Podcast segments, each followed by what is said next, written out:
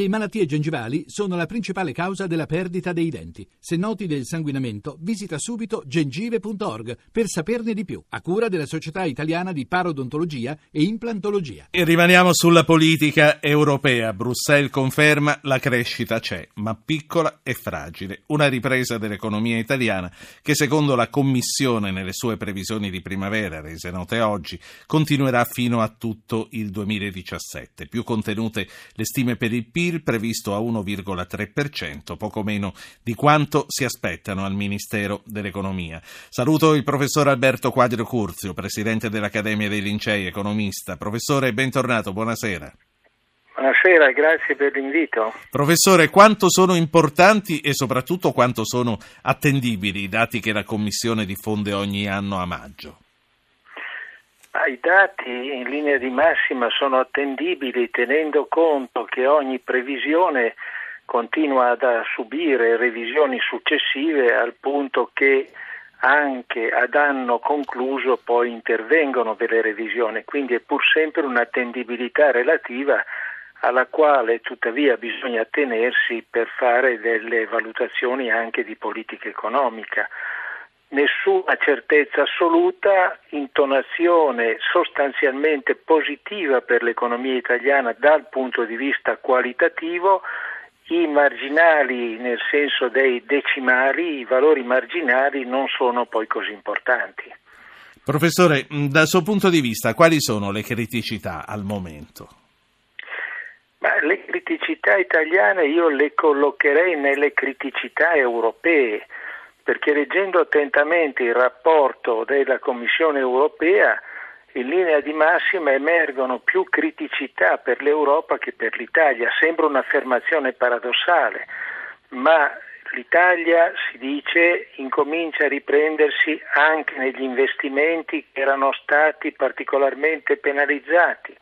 I consumi anche si stanno riprendendo, stiamo sempre parlando di riprese moderate persino la situazione del sistema bancario, che tutti noi sappiamo gravata da crediti in sofferenza, incomincia a dimostrare elementi di miglioramento, dove si fa una osservazione critica, peraltro tipica della Commissione europea, che il deficit dovrebbe scendere di più, che il debito dovrebbe scendere di più, ma questo è un po' un mantra della Commissione europea perché facendo scendere deficit come la Commissione ci chiede finiremo poi a strozzare la ripresa, quindi io non concordo su quella posizione.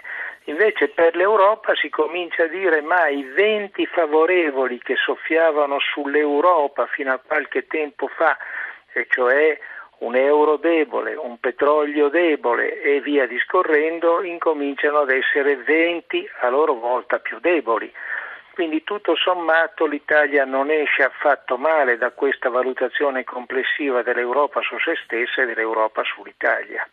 Ricordo agli ascoltatori che eh, tutti sono invitati ad inserirsi facendo eh, le loro analisi, facendo le loro domande al nostro interlocutore e per farlo c'è sempre quel modo. 335 699 2949, mandate un messaggio, anche un Whatsapp con il vostro eh, nome. Eh, professore, l'inflazione resta bassa non solo noi, per tutti. L'inflazione è praticamente inesistente, siamo sostanzialmente a livello zero e talvolta addirittura a tassi negativi di inflazione. Ma la causa di tutto ciò, a mio avviso, al di là dei prezzi delle commodities, cioè del petrolio soprattutto, è che non c'è una domanda aggregata forte e qui continuo a dirlo l'Europa manca, manca perché non pone in essere un grande piano di investimenti infrastrutturali che certamente non è rappresentato dal piano Juncker, utile certamente ma non sufficiente. Eh, I mancati investimenti che lei lamenta eh, dicendo di trovare insufficiente il piano di Juncker. Sì, appunto, il piano Juncker, da Juncker, di Juncker, secondo quello che è stato dichiarato formalmente, ha per adesso finanziato circa 10 miliardi di progetti. Ora, 10 miliardi di progetti quando la previsione di questo piano nel triennio di attuazione dovrebbe arrivare a mobilitare 315 miliardi di investimenti, è una cifra molto piccola, troppo piccola. Se noi teniamo conto che in base a stime relativamente attendibili nel corso della crisi, su base annuale ad oggi, eh, in Europa mancano qualcosa come 300 miliardi di investimenti su base annuale perché la crisi ha ridotto drasticamente gli investimenti, ci rendiamo conto perché oggi siamo veramente ancora sì. deboli. No? Il confronto con gli Stati Uniti poi dimostra che la politica europea è stata una politica sbilenca. Professore, eh, faccio parlare Rosanna che chiama da Napoli. Buonasera Rosanna.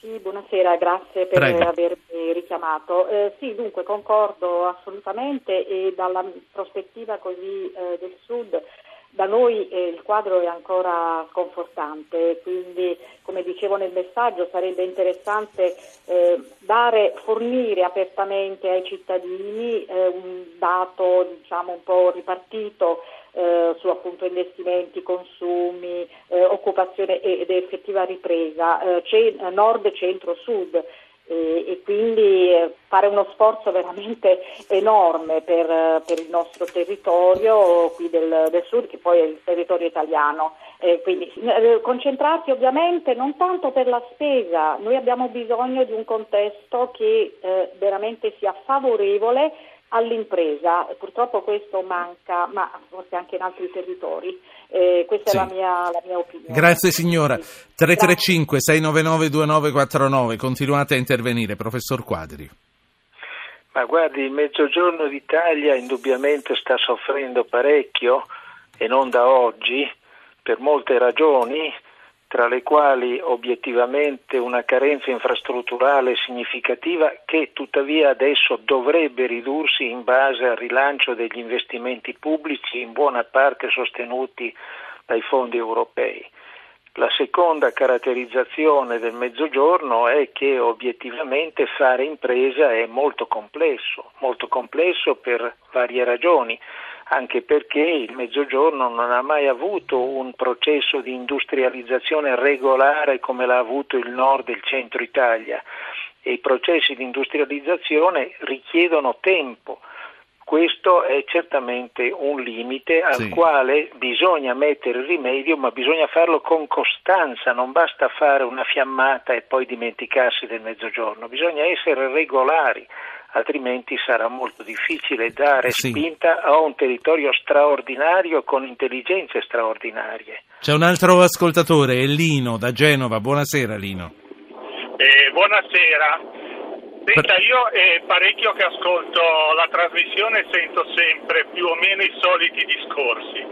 Sì. Eh, sull'economia, sulle, sulle infrastrutture pubbliche, sui governi che non fanno, sulla, sull'inflazione. Sì. Ma non pensate che finché non, eh, la gente non viene assunta, pagata adeguatamente, eh, i pensionati abbiano, eh, abbiano pensioni da, dignitose, eh, non si va avanti. Questo liberal liberismo secondo me ci sta portando alla rovina. Lei invece che idee avrebbe per indirizzare nel modo che lei auspica? Ma io soluzioni non ne ho come non ne ha, eh, penso nessuno, però fare qualche passo indietro di una ventina d'anni ripristinando certe certe cose che erano state dette antieconomiche. Per esempio? Probabilmente eh, sarebbero la soluzione. Sì. La me, ne, me ne dica una, poi passo la parola a Quadro Corse. Una cosa di vent'anni fa che lei ripristinerebbe. Ma mh, mm, la cosa più stupida potrebbe essere un lavoro un lavoro che, che, dia sicurezza, cioè che tu da un giorno all'altro non sai di essere in mezzo a una strada. Quindi uno potrebbe anche fare piani a più lungo termine e non eh, limitarsi perché certo. dice oggi ho un introito ma domani chi lo sa. Già quella lì è una cosa che, che permetterebbe di, di, di spendere dei soldi. Grazie. I soldi non si spendono perché non si hanno, non perché non c'è l'autostrada o non c'è l'aeroporto, non c'è la ferrovia. Signor Lino, abbiamo capito, è, è, importante quello che lei ha detto ed ora vorrei chiedere al professor Quadro Curzio come si potrebbe fare per riportare indietro l'orologio di vent'anni. Quale tipo di decrescita si potrebbe organizzare? Guardi, l'orologio purtroppo non si può riportare indietro, ahimè.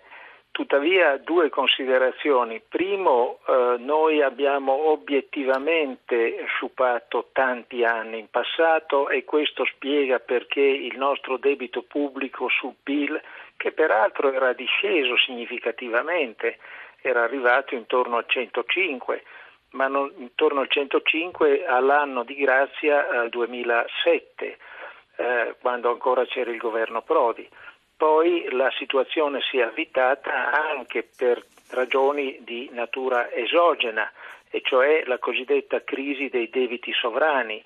E da questo punto di vista terrei a sottolineare che l'Italia se l'è cavata da sola con dei sacrifici mostruosi. Sì. Altri paesi non si sono aiutati per conto proprio, si sono fatti aiutare. Io su questo sono sempre stato Professor. critico, tipo la Spagna si è fatta aiutare. Ecco. Seconda, seconda, e ultima osservazione, sì. eh, dobbiamo fare i conti anche con una crisi che ci ha fatto diminuire il PIL durante questi sei anni, sette anni di crisi di 10 punti percentuali. Quindi ripartiamo da una situazione difficile ciascuno deve fare la propria parte, sembra un'affermazione qualunquista, ma non la è tale, e questa capacità di fare la propria parte gli italiani certo. tutto sommato lo hanno mm. sempre dimostrato, anche nel caso dell'immigrazione, dove credo siamo un buon esempio. E, mettere, e mettere orologio indietro mentre il mondo va avanti è abbastanza complicato, credo. Professore, la saluto e la ringrazio.